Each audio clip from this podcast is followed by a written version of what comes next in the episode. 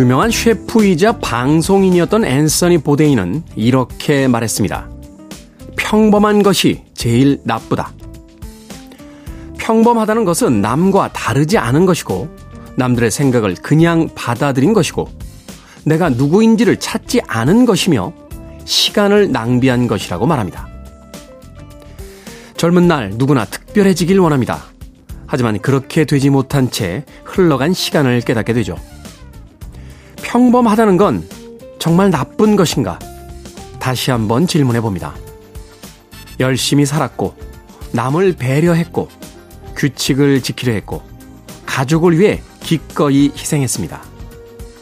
우리의 평범함은 가장 특별한 것이라고 생각합니다.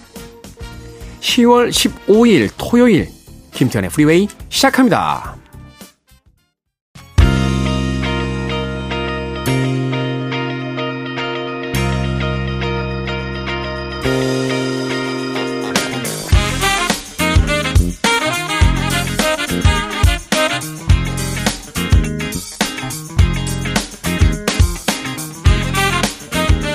빌보드 kid의 아침 선택, 김태훈의 프리웨이. 저는 클 태 자 쓰는 테디, 김태훈입니다. 오늘 첫 곡은 1975년도 빌보드 핫백 차트 이번 주 20위에 올랐던 나탈리 콜의 This Will Be 듣고 왔습니다. 자, 이 곡으로 10월 15일 토요일 김태훈의 프리웨이 시작했습니다. 자, 1부는요, 음악만 있는 토요일로 꾸며 드립니다. 1970년대, 80년대, 90년대까지 이어지는 빌보드 핫백 차트의 인기곡들, 이번 주에 특히 상위에 랭크됐던 곡들을 중심으로 선곡해서 들려드립니다. 그리고 2부는요, 북구북구 책 한 권을 읽어보는 시간이죠. 북칼럼니스트 박사 씨, 북튜버 이시한 씨와 함께 과연 또 오늘은 어떤 책을 읽어볼지 기대해 주시길 바랍니다. 자, 청취자들의 참여 기다립니다. 문자번호 샵 1061, 짧은 문자 50원, 긴 문자 100원, 콩으로는 무료입니다. 여러분은 지금 KBS 2라디오 김태훈의 프리웨이 함께하고 계십니다.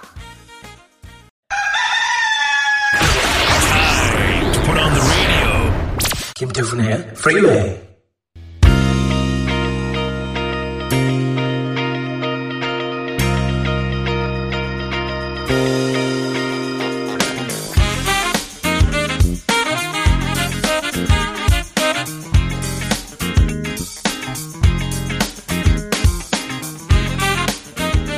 음악만 있는 토요일 세 곡의 노래 이어서 듣고 왔습니다.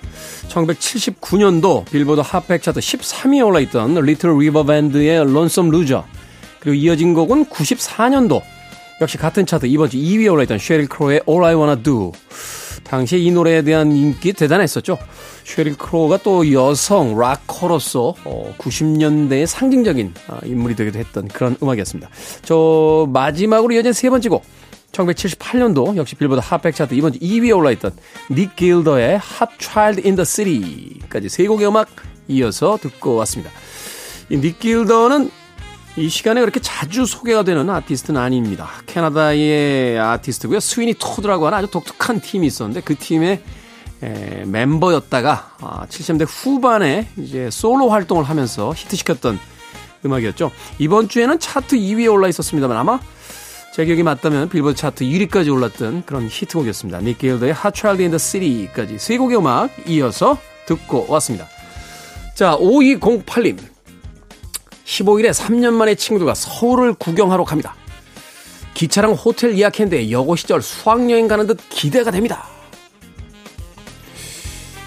볼 게 있나요? 이 여행이라는 게 참 묘한 게 남의 동네 가는 거잖아요. 그냥 남의 동네. 예. 아마 파리나 런던 사람들도 이런 기분이지 않을까 하는 생각이 듭니다. 밥 먹으려고 나가보면 막 비싼 돈 들여가지고 비행기 타고 막 가방을 막 몇 개씩 가지고 와가지고 막 그 비싼 호텔에 묵으면서 자기들이 매일 가는 카페에 와서 막 신기하고 이런 사람들 보면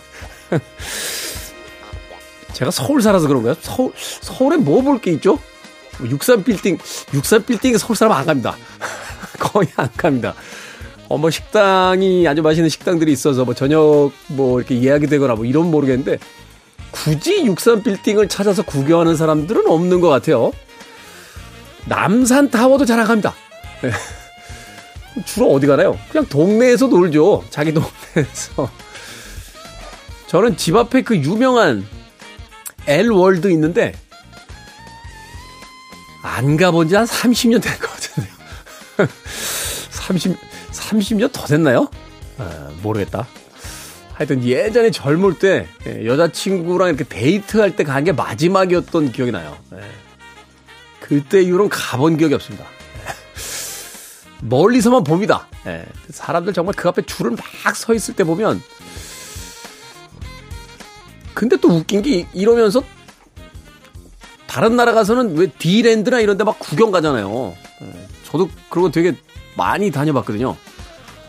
일본 갔을 때도 그렇고 미국 갔을 때도 그렇고. 예. 생각해보니까 되게 이상하네요. 네. 집 앞에 있는데 거기는 안 가고 꼭 비행기 타고 가야. 그런데 또 그런 게 이 여행의 재미죠. 15일이라고 하셨으니까 오늘 올라오시는 것 같은데 3년 만에 친구들과 서울 구경 재밌는 곳 맛있는 음식 많이 경험하고 또 맛보고 가시길 바라겠습니다. 5208님. 자, 음악 듣습니다. 1985년도로 갑니다. 빌보드 핫백 차트 이번 주 14위에 올라있던 왬의 Freedom. 그리고 80년 역시 같은 차트 이번 주 8위에 올라있던 올리비아 뉴튼 존의 Xanadu까지 두 곡의 음악 이어서 듣습니다.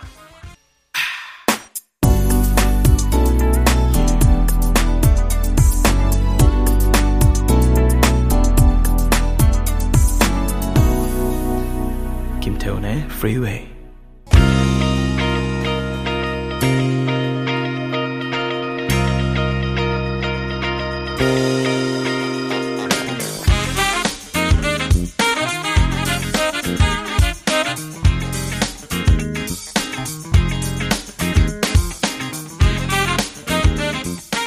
빌보드 kid의 아침 선택, KBS 2 라디오, 김태훈의 프리웨이, 음악만 있는 토요일 함께하고 계십니다.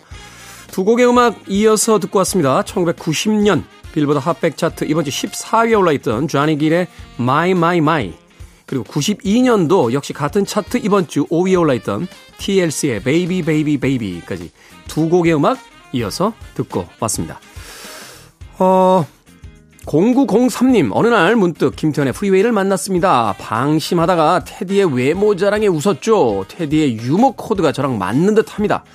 직장 동료로 만났으면 엄청 친했을 것 같은 느낌적인 느낌. 좋은 하루 되세요.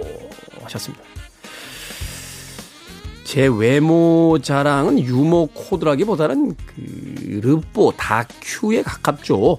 예. 다른 유머를 이야기하시는 거죠. 예, 0903. 원래 코미디의 핵심은요, 어, 몰입이에요, 몰입. 예. 코미디 연기가 제일 힘듭니다. 왜냐면, 웃긴 상황인데 본인은 웃으면 안 되거든요. 진짜 몰입해서 해야 돼요. 최근에 그, 육사오라는 코미디 영화 봤는데, 끝납니다. 진짜 웃긴 장면이 몇 개 나오는데, 주인공들이 진짜 진지해요. 예, 그래야 웃깁니다. 아, 제 이야기를 하는 건 아니에요. 예, 저의 유머 감각을 그렇게 이야기하는 거죠. 외모는 다큐, 네. 유머는 몰입. 네, 이렇게 생각해 주시면 되겠습니다. 0903. 0880님, 테디 안녕하세요. 여전히 선곡들이 너무 좋습니다. 환절기 건강에 유의하세요. 하셨습니다. 선곡이 너무 좋습니까? 밖에 계신 미니롱 PD님, 선곡이 너무 좋답니다. 자, 6975님, 안양에서 하루 일하고 하루 쉬는 격일제 근무하고 있는 버스 기사입니다. 작년 5월이요. 어, 뜬금없이 해보자 하고 준비한 시험이 이제 한 달 정도 남았습니다. 부끄럽고 낯간지러워서 아무에게도 말하지 못하고 준비했어요. 꼭 대학을 가려고 하는 건 아닙니다. 100점이나 받을런지 모르겠지만 그냥 응어리나 풀고자 하는 거니까 아무에게도 말 못했습니다. 하지만 형님께 응원은 한번 받고 싶네요. 응원 부탁드려요. 하셨습니다. 왜 부끄럽고 낯간지럽습니까? 용기 있는 행동이죠. 남들은 생각만 하고 하지 못하는 걸 하셨다는 건 대단한 용기입니다. 또한 성실하신 거고요. 6975님 응원합니다. 결과가 어떻든지 간에 어, 이런 시도만으로도 저는 충분히 존중받을 가치가 있다라고 생각이 됩니다. 예전에 어린 시절에 들었던 이야기 중에 이런 이야기가 있었어요. 질 걸 알면서도 싸워야 될 때가 있다 하는 아주 멋진 이야기가 있었는데 결과가 좋지 않다라고 해도 한 번쯤은 도전해봐야 될 인생의 어떤 응어리 같은 게 있는 거죠. 이번 기회에 그 응어리 푸시길 바라겠습니다. 6975님 응원합니다. 자, 음악 듣습니다. 1999년도로 갑니다. 빌보드 핫백 차트 이번 주 7위에 올라있던 슈가레이의 Someday 듣습니다. You're listening to one of the best radio stations around. You're listening to 김태훈의 Freeway. 빌보드 kid의 아침 선택 KBS 2 라디오 김태훈의 프리웨이 함께하고 계십니다. 1부 끝곡은 1983년도 빌보드 핫백 차트 이번 주 12위에 올라있던 로라 브레니건의 How Am I Supposed to Live Without You 듣습니다. 저는 잠시 후 2부에서 뵙겠습니다.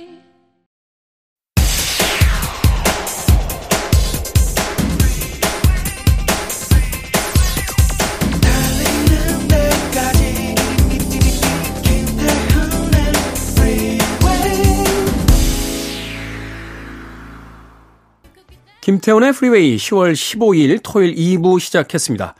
2부 첫 곡은 Destiny's Child의 Independent Woman Part 1 듣고 왔습니다. 자, 잠시 후 2부에서는요, 어, 북구북구 책을 읽어보는 시간이죠. 북튜버 이시한 씨, 북칼럼니스트 박사 씨와 책 이야기 전해드립니다. 오늘 어떤 책일지 잠시 후에 만나보시죠. I want it. I need it. I'm desperate for it. Okay, let's do it. 김태훈의 Freeway.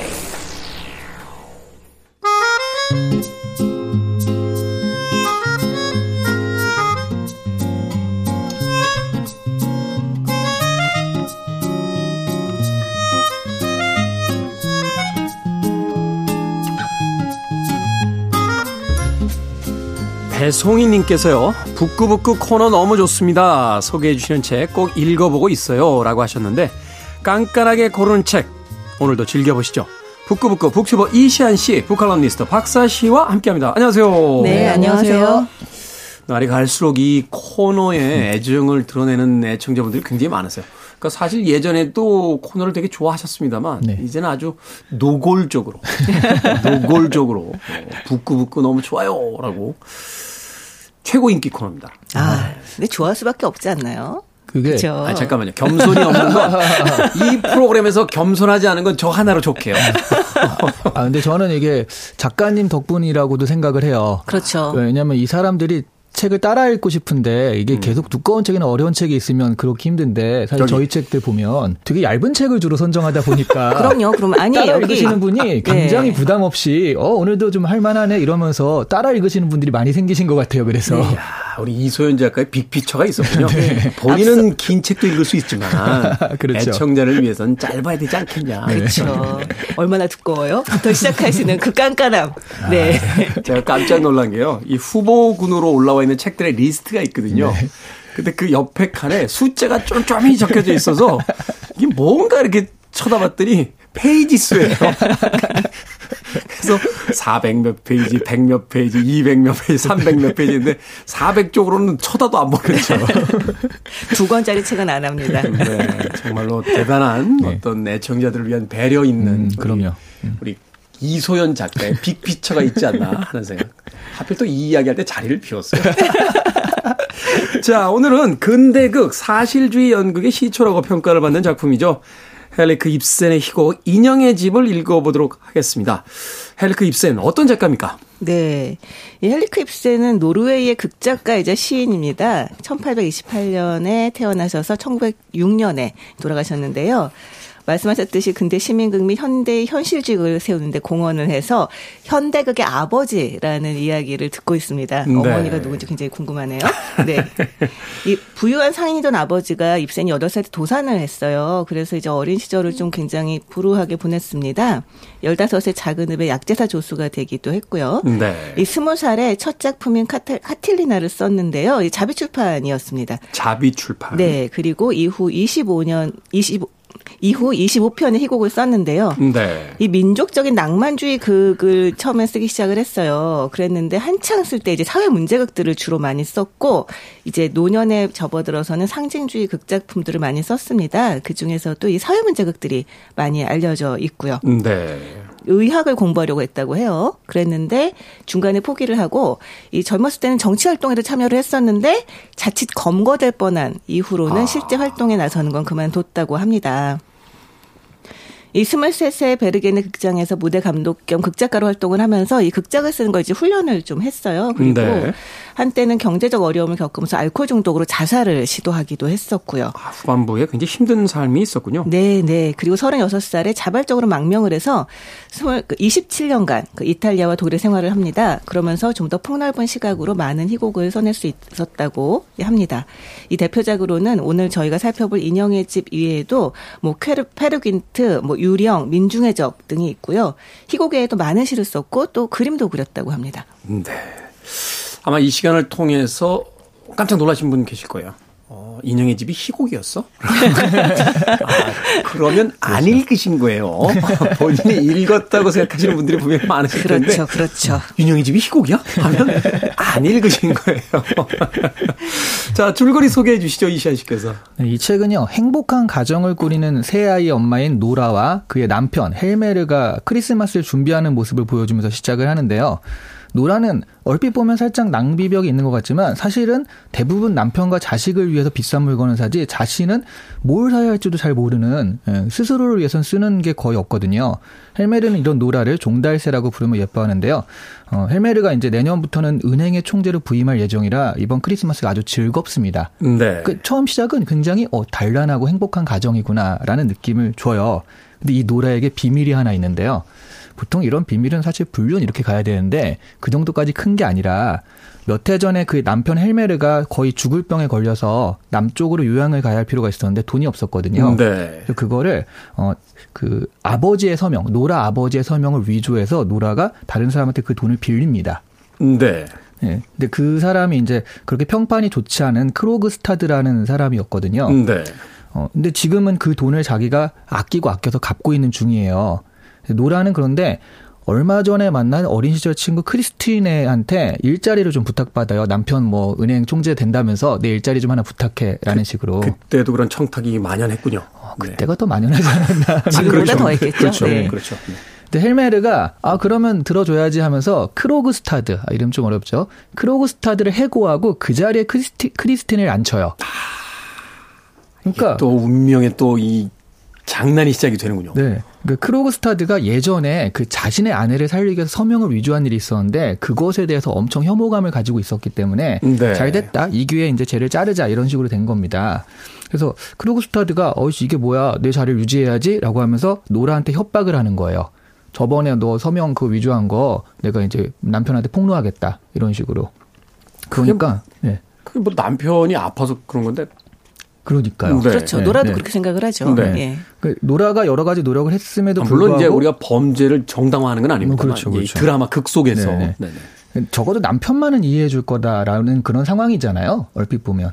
그렇죠. 세상이 등을 돌려도 남편은 이해할 만한 어. 이야기가 아닌가요? 예, 바로 그놈 때문에 그런 짓을 저지른 건데. 너무 아, 너무 녹음 나옵니까? 나왔습니다. 아, 녹음 나옵니까? 예, 아, 예. 결과가 결과가 예측되는데요. 네. 크로그스타드가 남편의 손에 들, 그 크로그스타드의 편지가 폭로하는 편지가 남편 손에 들어갔어요. 그 남편은 그 편지를 보고 노라를 굉장히 비난하면서 대외적으로 쇼인도 부부, 부부의 관계만 유지하지 사실은 우리는 파경이다. 너 같은 여자는 나의 자식을 교육할 가치가 없다 하면서 아이들 근처에도 가지 말라고 명령을 합니다. 어, 그러니까 근데 크리, 크로그스타드가 크리스티네랑 약간 또 사랑에 빠지는 그런 이상한 예.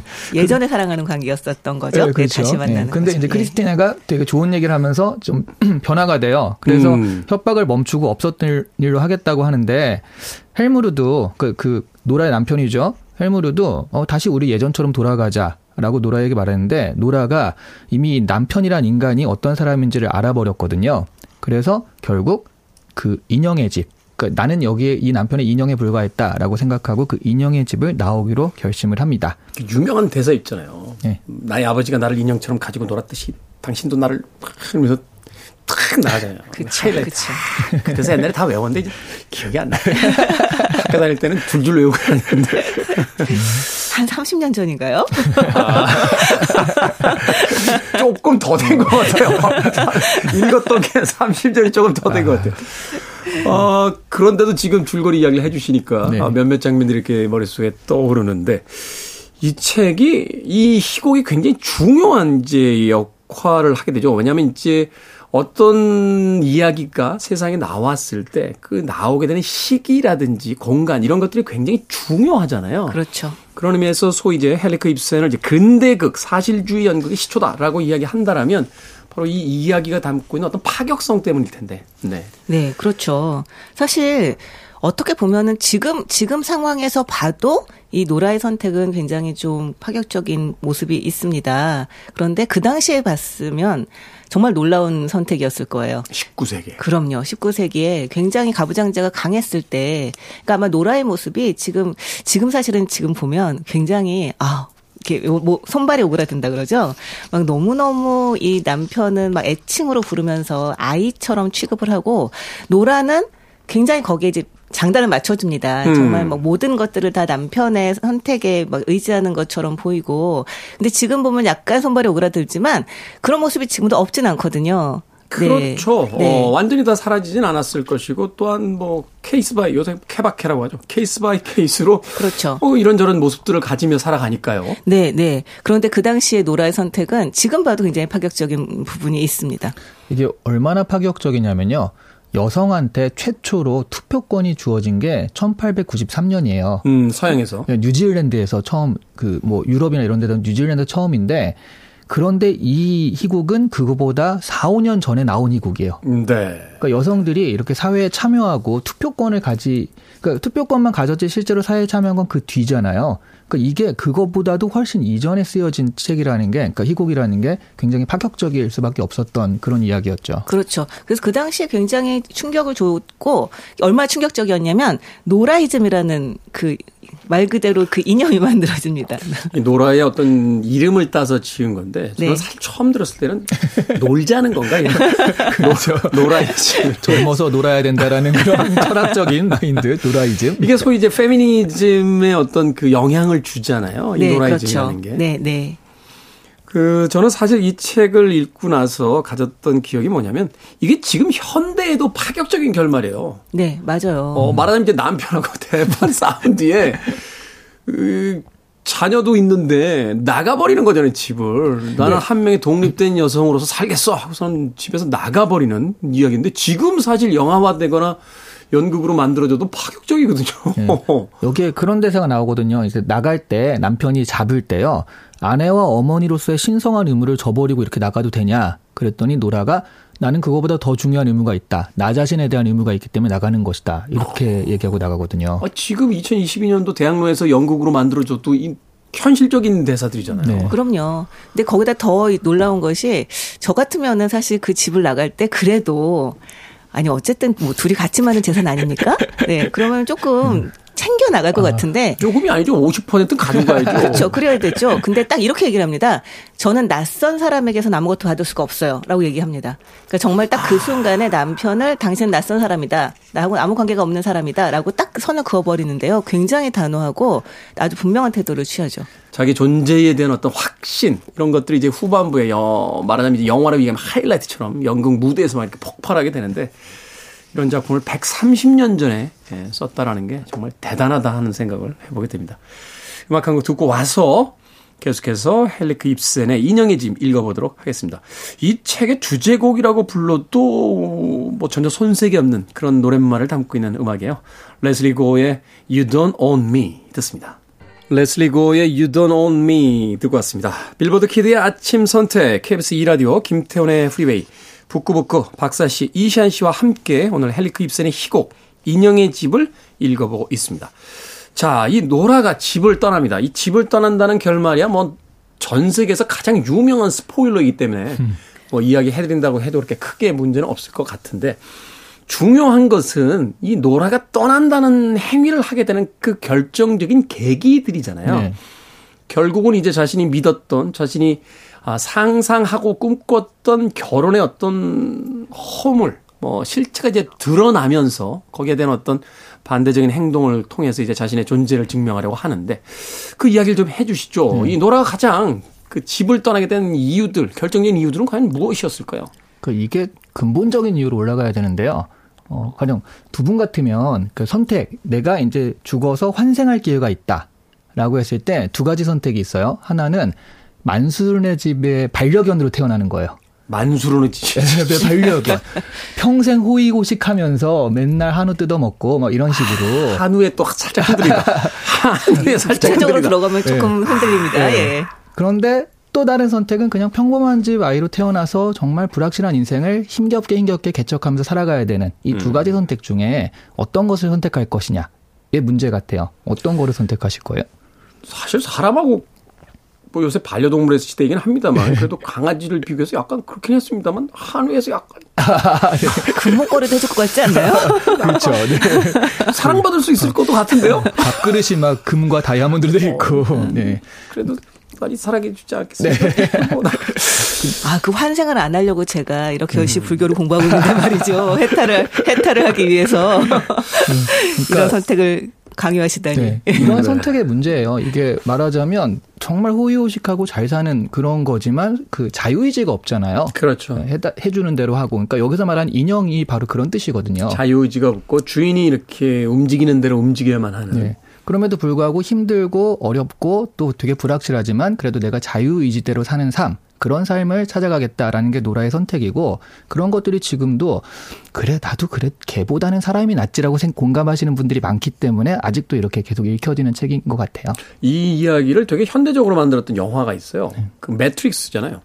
음, 빨간 네네네. 약 먹을래, 파란 약 먹을래. 라고 그러네요. 하잖아요. 근데 그 영화 속에서의 캐릭터 한 명이 그 컴퓨터 프로그램과 그 말하자면 그 배신을 하면서 네. 어 말하면 약속을 받잖아요. 네네. 내가 이거 다 배신해서 니들한테 정보 줄 테니까 나를 다시 그 허상의 세계로 보내주는데 되게 부자로 보내줘라고 하면서 그런 장면들을 이렇게 보게 되면 우리 인생에서 어떤 선택을 할 것인가 아, 여전히 그 계속되는 질문으로서 남아 있는데 바로 이 헬레크 입센의 희곡 인형의 집에서 노라는 바로 자율적, 자발적 혹은 독립적 삶을 살겠다, 주체적인 삶을 살겠다라는 이제 결심을 마지막에 하게 되는 거죠. 네, 네. 근데 정말 자유의지라고 하는 부분이 어떻게 보면 모든 것을 내가 선택해야 된다는 것이 되게 힘들게 느껴질 수도 있을 거예요. 아마 이 들으시는 분들 중에서도 그냥 단순히 그 소고기를 먹어서가 아니라 네. 이 모든 과정에서 내가 어떤 결정을 내려야 된다는 그 피곤함 때문에 만수르네 집에 강아지를 선택하시는 분도 계시지 않을까라는 생각은 드는데요. 끊임없이 선택과 불확실성과 싸워야 되는 그 미래들. 그렇죠. 여기서의 문제는 노라가 전적으로 이 남편에게 운명이 맡겨져 있다라고 하는 지점이죠. 이 노라는 자기의 살- 삶을 그러니까 이를테면 이 그 이 남편이 인형놀이를 하는 것처럼 노라는 자기의 삶을 완전히 남편에게 맡겨져 있는 상황인데 그 남편이 결정적인 순간에 사실은 노라의 뺨을 때리는 것처럼 돼 버렸잖아요. 이 사실을 알고 난 다음에 그 노라의 남편이 이렇게 얘기를 합니다. 나의 기쁨이며 자랑이던 그녀가 사기꾼이며 거짓말쟁이 아니 그보다 더한 범죄자였다니 이 모든 것이 사실은 이렇게 흉한 일이었다니 이러면서 나는 이제 이렇게 무너져서 경박한 여자 때문에 망해야 돼. 라고 이제 막 절규를 합니다. 근데 그 순간에 노라의 배신감은 정말 사실 형언할 수가 없을 거예요. 사실은 노라의 어떤 행위는 결국 남편을 살리기 위한 것이었는데 그렇죠. 이 남편은 오직 자기만을 보호하기 위해서 화를 내고 있는 거잖아요. 그렇죠. 근데 여기서 하나 더 심한 것은 이 모든 일들이 사실은 이제 그 그냥 지나갈 수 있다라는 것을 판단하자마자 이 남편은 갑 자기 너그럽게 노라를 용서를 합니다. 그러니까 자신의 사회적 체면이 구겨지지 않을 수 있다는 것을 확인하는 그렇죠. 순간. 네, 그것을 그 전에 비난할 때도 쇼윈도는 유지하자라고 했었어요. 맞아요. 사회적으로 그렇죠. 보이는 것들은 네. 유지하자. 음, 예. 부부 관계는 그냥 네. 바깥쪽으로 유지를 하되. 네. 근데 그 용서를 하는 순간에도 이 남편은 그 노라를 생각하는 게 아니라 당신 힘들었지 미안해 내가 뭐 순간적으로 이성을 잃었어 뭐 이런 게 아니라 이렇게 안- 얘기를 그럼 해요. 안 나가죠. 자기 아내를 용서했다는 걸 마음속에 품고 있는 건 남자에게는 말로 표현할 수 없을 정도로 달콤하고 만족스러운 일이지라고 얘기를 합니다. 내가 이토록 너그러운 사람이야. 그렇지. 라고. 내가 당신을 이렇게 그 용서를 하다니 나는 남자로서 정말 너무 행복해. 약간 이런 자신 자신에 대한 완전 그 순간에도 모든 것들이 다 자신에 대한 관심사로 이제 쏟아져 있는 거죠. 그 두 가지인 것 같아요. 나는 너를 용서할 만큼 높은 지위에 있지. 음. 이것과 나는 너를 용서할 용서할 정도로 너그러운 사람이야. 뭐 자기 만족을 하고 있는 거잖아요. 그렇죠. 그러니까 그 순간에 노라가 정말 말 그대로 그 빨간 약이냐 파란 약이냐를 먹는 바로 그 순간이었던 거죠. 다시 인형의 집으로 돌아가서 남을 것이냐 아니면 이 집 밖으로 나갈 것이냐 네. 하는 것을 이제 빨간 약이냐 파란 약이냐를 결정하는 마치 매트릭스 속의 한 그 주인공처럼 어, 결국 그녀는 현실을 보고 집 밖으로 이제 나가게 되는 일이 벌어지게 됩니다. 근데 이 작품은 단순한 어떤 여성에 대한 이야기만을 담고 있는 것 같지는 않아요. 말하자면 이제 남성으로 대변되는 것은 하나의 어떤 어, 젠더적인 성별만을 이야기하는 게 아니라 구시대의 관습, 사회적인 어떤 체계, 체제, 뭐 전통이라는 이름의 어떤 폭력 이런 것들을 다 상징하는 거잖아요. 그렇죠. 이게 젠더로서의 어떤 하나의 성만을 이야기하는 게 아니라 구시대적 모든 질서에 대한 것을 이제 남성으로 이제 상징화하고 있는 거니까. 네. 그런 면에서 사실 그 교육이라고 하는 것도 좀 생각해 볼 필요가 있을 것 같아요. 교육. 네. 그러니까 왜 우리가 인간의 역사라고 하는 것은 계속 교육을 받고 그다음에 지성인이 되고 발전하고 이렇게 발전해 왔다라고 생각을 했는데요. 사실 권력을 가진 존재들은 교육을 하는 입장이기도 합니다. 그래서 그렇죠. 네. 이 시스템을 계속 유지시키기 위한 어떤 교육을 하죠. 그렇죠. 그러면서 이제 자기보다 무력한 존재는 내가 교육을 해야 돼. 약간 이런 생각을 가지고 있고요. 그래서 이 남편이 사실 노라가 이제 나가겠다 나 이런 얘기를 하니까 아, 당신을 내가 교육시키겠다라고 이야기를 하거든요. 당신을 교육시키겠다 이렇게 얘기를 하고 정말 그 노라를 굉장히 무력하고 아주 힘없는 존재라고 딱 상정을 하고 얘기를 합니다. 그러니까 주체적인 어떤 자유의지가 전혀 없는 존재로서 어, 내가 프로그램을 넣으면은 그냥 작동하는 로봇처럼 이제 보는 거죠. 그렇죠. 그러면서 이렇게 얘기를 해요. 나에게 기대면 내가 당신에게 충고를 해주고 인도하겠어. 여자인 당신의 무력함이 당신을 두 배로 매력적으로 만들지 않는다면 나는 남편이 되어서는 안 될 거야. 라고 이야기를 합니다. 마치 자기가 무엇인가를 베푸는 사람이다. 그렇죠. 그러니까 노라가 그렇게 얘기를 하죠. 나는 내가 나를 교육시키겠다. 어, 음. 라고 이야기를 합니다. 대단한 것 같아요. 네. 그러니까 처음에 말씀하신 뭐 권력과의 그런 상관관계, 그러니까 단순히 남성과 여성뿐만 아니라 그런 게 다 같이 맞물려 있잖아요. 근데 그런 것들이 어 법적으로 막 이렇게 되어 있다라기보다는 예전에는 특히 이 도덕이라는 걸로 강요됐던 것 같아요. 네. 사회적 규범이라는 게 소위 이제 도덕이죠. 네, 모랄이죠. 윤리. 그래서 그렇죠. 여기서도 어머니와 뭐 어머니로서 아내로서의 의무를 다하지 않는 여자 이런 식으로 비난을 하는 거잖아요. 음. 그것이 이제 도덕적인 어떤 가치 판단에서 지금 너는 탈락돼 있다라는 그러니까 사고의 얘기니까. 틀을 그렇게 딱 묶어 놓잖아요. 네. 한때는 왜 여성들의 꿈이 현모양처 있던 시절이 있어요. 그렇죠. 그렇죠. 이거 정말 남성적 시각이잖아요. 현모양처라는 게 사실은. 그렇죠. 예, 어. 가령 신사임당의 최고 업적이 아들을 잘 길러냈다 이렇게 되면 안 되는 거잖아요. 거기서 이제 신사임당 본인에 대한 이야기는 희석되거나 뒤로 가려져 예, 버리고. 그 스스로도 시화나 이런 거에 능했는데 음. 어쨌든 그래서 그런 것들을 그때 당시에는 종교가 이제 주로 추동을 했으니까 사실은 그게 종교가 과거 질서, 구질서랑도 연관이 되거든요. 네. 그런 의무라는 것들을 가르쳤는데 여기서 노라가 나는 그런 의무에 종속되지 않겠어. 나는 나 자신에 충실하겠어라고 하는 것이 말씀하신 대로 구시대의 전열, 절연 그리고 뭐 종교적인 어떤 가르침과의 또 절연 이런 것들이기 때문에 사실은 여성 해방뿐만 아니라 그러니까 옛날 시대 그 우리가 사로잡혔던 그런 도덕이라든가 이런 것들에 대해서 해방되는 굉장히 큰 선언이었던 것 같아요. 그러니까 과거에는 이 책을 되게 폭 좁게 읽었던 것 같아요. 네. 여성과 남성의 어떤 그 대결 구도로서 책을 읽어냈다라면 최근에 이 인형의 집에 대한 생각을 다시 떠올려 보면 아 이것은 어쩌면 거대한 사회적 시스템과 폭력적인 전통에 대한 개인의 어떤 투쟁일 수도 있겠구나. 그러니까 여기서 노라는 단지 여성이라는 걸 뜻하는 게 아니라 한 개인을 상징하는 네. 그런 인물로서 해석해낼 수 있겠구나. 이러면서 오히려 그 젠더 갈등에서 더 폭넓은 확대. 그래서 남성 독자들도 기꺼이 감정이입을 해서 읽어낼 수 있는 그런 어떤 희곡이 되지 않나 또 생각을 해보게 되는데요. 저는 이거 보면서 굉장히 그러니까 놀라웠던 점이 뭐였냐면 노라가 나는 이제 나가겠다 이 집을 나가겠다라고 얘기를 했을 때 나는 독립적 개인으로서 이렇게 살 거야 이렇게 얘기를 하는 게 아니라 자기가 여태까지 몰랐다는 것을 인정을 하거든요. 음. 나는 여태까지 뭐 종교라던가 도덕이라던가 당신이라던가 아버지라던가 누군가 계속 나한테 이야기를 해주는 거 그리고 다른 사람들이 이야기를 하는 거 책에서 읽은 거 이런 것들을 내 의견이라고 생각하면서 살아왔는데 그런데 내가 아무것도 몰랐다는 걸 알게 되었다라고 얘기를 합니다. 네. 그러면서 이제부터 하나씩 알아가겠다. 이게 맞는지 안 맞는지, 내가 맞는지 세상이 맞는지, 뭐 도덕이니 종교니 이 모든 가치들이 그 마- 맞는 말을 하고 있는 건지 지금부터 알아가겠다고 이야기를 하거든요. 네. 근데 사실 정말 모든 변화의 시작은 내가 모른다는 것을 인정하는 데서 시작을 하는 것 같아요. 그러니까 첫 출발점부터 다시 시작하겠다고 이야기하는 거잖아요. 그렇죠, 그렇죠. 그래서 저는 그 부분이 사실 놀라웠습니다. 그러니까 갑자기 여기서 이를테면 노라가 막 이를테면 정말 독립적 여성으로서 나의 삶에 대해서 모든 걸 아는 것처럼 얘기했다면 그랬 했다면 오히려 굉장히 비현실적이었을 텐데요. 음. 이 노라가 내가 아무것도 몰랐다는 것을 딱 깨닫고 인정하고 그리고 이제부터 내가 나를 스스로 교육시키겠다, 나 스스로 알아가겠다라면서 선언 선을 긋는 장면이 말씀하신 것처럼 그 여성으로서만이 아니라 인간으로서도 내가 여태까지 살아왔던 삶이 사실은 내가 그냥 답습해 온 것이 아닌가. 내가 이제 받아들이지, 아, 그러니까 잘 이해하고 있지 못하면서도 그냥 이제 수노를 받아들인 게 아닌가라는 그 질문부터 시작한다는 거. 그걸 좀 음. 보여주고 있는 게 아닌가 하는 생각이 들었어요. 그런 의미에서 굉장히 혁명적인 음, 제품이기도 하네요. 맞아요. 모든 것을 다 전복시키는 관객들에게 마치 질문하고 있는 것처럼 들리기도 하죠. 당신들이 알고 있는 세상, 정말 그 세상이 진짜 세상일까요? 라고 질문하면서 저 첫 번째 질문부터 이 집을 나가는 것으로부터 시작돼야 된다. 저는 사실 이 이야기 하면서 그 또 하나 떠오른 영화가 있어요. 설국열차. 네, 거기서 남궁민 수로 나오는 우리 송강호 씨가 나는 앞칸에는 관심이 없어. 연문을 부시고 나가버릴 거야. 이 바깥으로라고 이야기하는 장면이 어쩌면 헬리크 입슨의 인형의 집에 그 노라의 어떤 마지막 결말 부분에서의 또, 어, 데자뷰가 있어서 어, 굉장히 흥미롭습니다. 음악 한 곡 더 듣고 와서 어, 인형의 집 마저 읽어보도록 하겠습니다.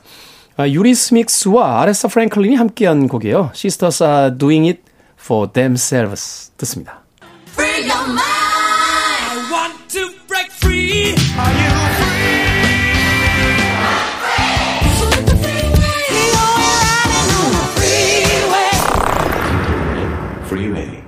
빌보드 키드의 아침 선택 KBS 2라디오 김태훈의 프리웨이 북구북구 박사씨 이시안 씨와 함께 오늘 헨리크 입센의 인형의 집 읽어보고 있습니다. 자 결국 노라가 집을 떠난 근본적인 이유 평생 자신이 살아온 세계가 어, 어느 날 갑자기 알 수 없는 무엇이 되어버리자 어, 진짜 세상을 만나겠다라고 이제 집 밖으로 나가게 되는데 이 나가는 장면에서 남편이 잡습니다. 근데 노라가 놔라 놓아라! 라고 하다가, 와, 아, 지금 정말 개, 개그 치신 거죠? 네. 아, 아저씨의 느낌이. 아니, 아니, 웃어, 웃어줘야 돼요. 약간 부장님 스타일. 저는 재밌었다고 생각합니다. 아, 네. 놓아라! 라고 하고서 나가면서, 혹시라도 기적이 생기면 모를 일이다. 라고 하는 아주 애매모호한 이야기를 남깁니다. 다시 돌아오거나 혹은 이 집에 계속 머물게 될지도 모른다. 하는 의미를 담아서. 이 이야기는 어떤 의미로 해석될 수 있을까요? 그 노라의 이야기는 다시 말하면, 그러니까 우리가 함께 사는 생활이 진정한 결혼이 되는 것. 약간 이것이 사실 노라가 말하는 기적이죠. 음. 약간 재밌는 건 그거였어요. 노라는 이 이야기를 할 때 이것이 기적이라고 표현을 한 만큼 실현 가능성이 거의 없다. 라는 의미로 얘기를 합니다. 음. 사실은 그렇죠. 기적이 일어난다면 이건, 야, 그럴 일 없어. 그쵸, 라고 하는 의미죠. 뉘앙스인 거죠. 그렇죠. 근데 남편은 거기서 희망을 봐요. 아, 가능성이 있는 거야? 약간 이렇게 얘기를 하는 거죠. 어, 그래? 그럼 기도를 열심히 하면 되나? 뭐 이런, 이런 생각 하나요? 전 여기서도 이, 이 둘의 성격이 좀 드러난다는 음. 생각이 들어요. 정말 이 헬무, 그 남편이 얼마나 자기중심적인 인간인가라고 헬무르. 하는 것이 여기서도 보인다는 거죠. 자, 네. 그럼 남편의 입장을 대신해서 네. 우리 아니. 어, 이시안 씨 어떻게 해석해 볼 수 있을까요? 어, 헬무르는 죄가 없습니다. 아, 그래요? 헬무르의 사회가 문제인 거죠. 그러니까 여기서 헬무르는 그냥 그냥으로 보자면 남편에 불과하지만 이 남편이 상징하는 건 그 사회의 전반적인 인식이잖아요. 지난 수천 년간 남자들이 빠져나갈 때 쓰던 방법 아닙니까? 네.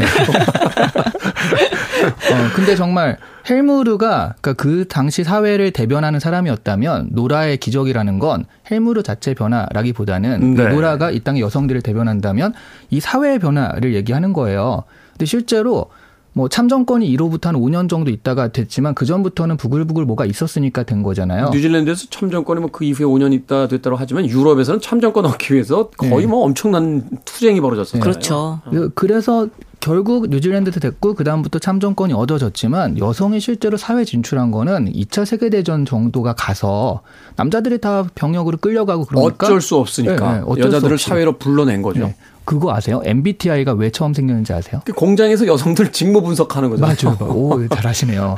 그러니까 2차 세계대전 때, 그러니까 그 시청, 애청자들 위해서 하면 2차 세계대전 때 여성들이 이제 갑자기 사회적으로 나가야 되니까 이 여성들을 어디 어떻게 그 분석, 그러니까 배치를 해야 될지 모르겠으니까 예. 행정으로 넣을지 생산직으로 넣을지 네. 이런 것들. 그래서 MBTI 검사를 해가지고 여성들을 배치하려고 만든 게 그때 1944년에 만들어진 MBTI거든요. 사실은 근데 그 칼융의 이론을 썼다는 건데 그 칼융이 현대 정신 그 건강의학과에서는 잘 사용되지 않는 이론이거든요. 게다가 그 MBTI 만든 사람은요 소설가 모녀예요. 뭐냐 엄마하고 딸이 예, 예, 만든 심리학자도 아니고. 네, 네. 그러니까. 근데 어쨌든 이런 계기가 있었기 때문에 여성이 차- 사회를 참여하게 된 거지 뭐 참정권이나 이런 것 때문에 참여 한 건 아니거든요. 당시에 왜 메이저리그에서도 남자 선수들 없어가지고 여성들 리그 만들고 어, 그 공장에도 여성들이 나오고 네. 사실은 우리 주변에서 우리나라에서의 맞벌이 부부라고 하는 거 어, 사실은 그 용어 자체가 있는 게 이상한 거죠. 그렇죠. 그냥 남자랑 다 일을 하는 건데 그러네요. 맞벌이라는 개념을 만들었다는 건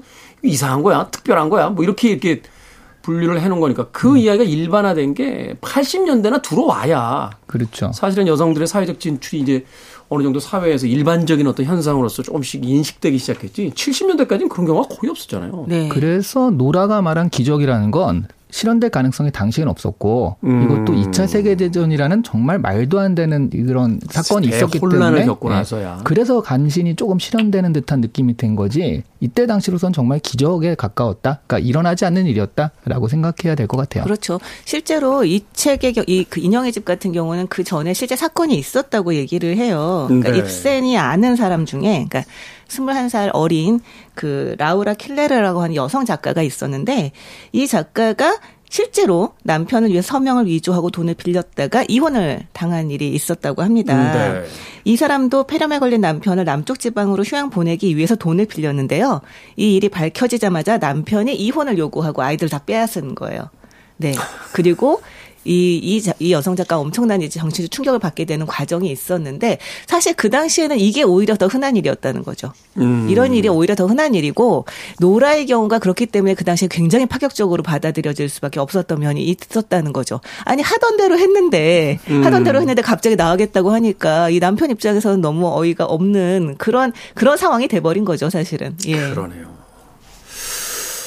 자, 그렇다면 여기서 어, 이제 결론 부분으로 들어가서 노라가 집을 나갑니다. 드디어 어? 놔라. 하고서 이제 나갔습니다. 코미디의 기본은 이제 반복이니까요. 계속 계속 반복하면 한 번쯤 웃어주세요. 웃을 때까지 하실 것 같군요. 여보 꼭 나가야겠어. 놓아라. 제발 부장님 개그에 대한 집착을 놓아라. 아니 전염됐어요 지금. 반복이니까요. 그리고 나서 노라는 과연 어떤 삶을 살았을까? 이게 꽤 오래된 문학계의 그 상상력과 논쟁이었단 말이죠. 맞아요. 근데 많은 작가들이 사실상 노라는 실패했을 거다라는 쪽에 손을 들어줬어요. 그 이야기는 뭐냐면 한 명의 결단은 있었지만 이것이 과연 그 당시의 사회가 이 노라의 결단을 뒷받침해 줄 수 있었을 거냐. 여기에 대한 어떤 회의론적인 사고가 있기 때문이었을 텐데 두 분은 어떻게 생각하세요? 현실적으로는요. 일단 뭐 우리가 계속 사회 얘기를 했으니까 이 사회가 바뀌지 않았고 그 후로부터 오랫동안 바뀌지 않았으니까 노라는 거기서는 굉장히 이상한 사람 취급을 받았을 거고 제대로 자리 잡기는 어려웠을 것이다. 다만 한 가지 아버지가 돈이 없어서가 아니라 아버지가 아프셔서 서명을 위조한 거거든요. 그걸 음. 보면 노라가 금수저 출신이라는 걸 우리가 짐작할 수 있어요. 그래서 아버지는 외면하지 않았을 것이다. 아버지 돌아가셨는데. 아 근데 그 요. 금수저니까 그 재산들은 있을 거 아니에요. 그죠. 근데 그 사실 당시만 해도 이제 여자들에게 그 상속이 잘 많이 안 되던 시기긴 합니다만. 네. 그리고 사실 노라가 아주 그렇게 무력하기만 한 사람은 아니에요. 여기 보면 어쨌든 간에 그 당시에 여성의 사회적 지위라고 하는 것이 거의 없고 자기 재산이라고 하는 게 없는 상황에서 사실상 큰 돈을 융통을 한 거거든요. 그렇죠. 그렇죠. 그것도 심지어 남편과 나- 아버지 모르게 그 융통을 하고 그것을 자기 뭐 이를테면 생활비라던가 아니면 자기에게 주어진 용돈이라던가 이런 데서 야곱야곱 이제 빼내서 그 돈을 갚아가는 과정을 보면 경제적 노라가- 주체잖아요. 예? 경제적 주체잖아요, 결국. 그렇죠. 노라가 아주 그렇게 능력이 없는 사람은 아니다. 음. 그러니까 그런 면에서는 어, 아주 좀 희망을 가져볼 수 있지 않을까라는 마음을 한번 품어봅니다. 사실, 사채업계의 데모로 자리 잡아서 아니, 그럴 수 있는 가능성도 있죠. 네. 아니, 그렇죠. 마지막에 그 굉장한 어떤 실력가가 돼서 남편이 은행이 파산할 때쯤 돼서 돈 꾸러 왔는데 노라였더라. 사실 얼굴에 점을 하나 찍고. 그렇죠. 그래서 이제 그럴 가능성도 없지 않죠. 네. 그런 어떤 상상을 통해서 이 인형의 집이라는 작품을 다시 한번 어, 읽어봤습니다. 두 분의 한 줄 추천사 들어보도록 하겠습니다. 어, 인형의 집을요, 그냥 단순히 여성과 남성보다는 저는 회사와 회사원의 관계로 음, 생각하시면 조금 더 마음에 와닿는 지점이 많을 수 있을 것 같아요. 음, 거대한 사회와 나라고 하는 네. 음, 이런 어떤 개인의 시점에서 쳐다본다면 꼭 남성이냐 여성이냐 노라가 아내다 뭐 남편이다 이런 것들을 떠나서 충분히 읽어볼 만한 입체적인 작품이다. 뭐 어쨌든 이 책은 뭐 당대에 굉장히 충격을 줬던 작품이고요. 현재도 저는 근본적 문제의식은 변하지 않았다고 생각을 합니다. 음, 네. 그런 면에서 이제 제가 아까 말씀드렸듯이 약간 닭살이 돋고 손발이 오글오글해지는 순간들이 적진 않지만 그래도 꼭 읽어볼 만한 책이 아닐까 합니다. 네, 사실 뭐 제인 오스틴의 오만과 편견 이런 거 지금 읽어봐도 오글오글 하거든요. 그런데 그럼에도 불구하고 분명히 유의미한 지점들이 있기 때문에 아직도 고전으로서 우리 곁에 남아 있는 게 아닌가 하는 생각해 봅니다. 자, 오늘은 헬리크 입슨의 희곡 인형의 집 읽어봤습니다. 어, 다음 주에는 어떤 책 읽어볼까요? 다음 주에는 얼마 전에 이제 노벨 문학상이 있었잖아요. 네. 우리 또 트민남, 트렌드에 민감한 남자 테디가 어, 이걸 해야 된다라고 해서 노벨상 문학상 수상작을 읽어볼 예정입니다. 아니 에르노의 단순한 열정. 단순히 야, 네. 사실 제가 어, 이 야하더라고요. 아니 에르노의 단순 열정을 옛날부터 밀었습니다. 음. 밀었는데 이제 야하다는 이유로 계속 계속 거절당하다가 이번에 노벨 문학상을 받으시는 바람에 제가 간신히 간신히 거는- 허락을 받았습니다. 이런 거는 예. 숨겨놓고 혼자. 네, 이것도 일종의 이제 예고죠. 네. 아니 에르노의 에, 단순한 열정 다음 주에 읽어보도록 하겠습니다. 노벨 문학상 수상작입니다. 자, 두 분과 인사드립니다. 고맙습니다. 네, 네, 감사합니다. 고맙습니다.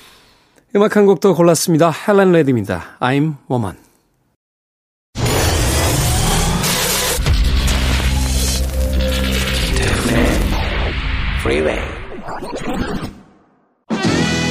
빌보드 키드의 아침 선택 KBS 2라디오 김태훈의 프리웨이 함께하고 계십니다.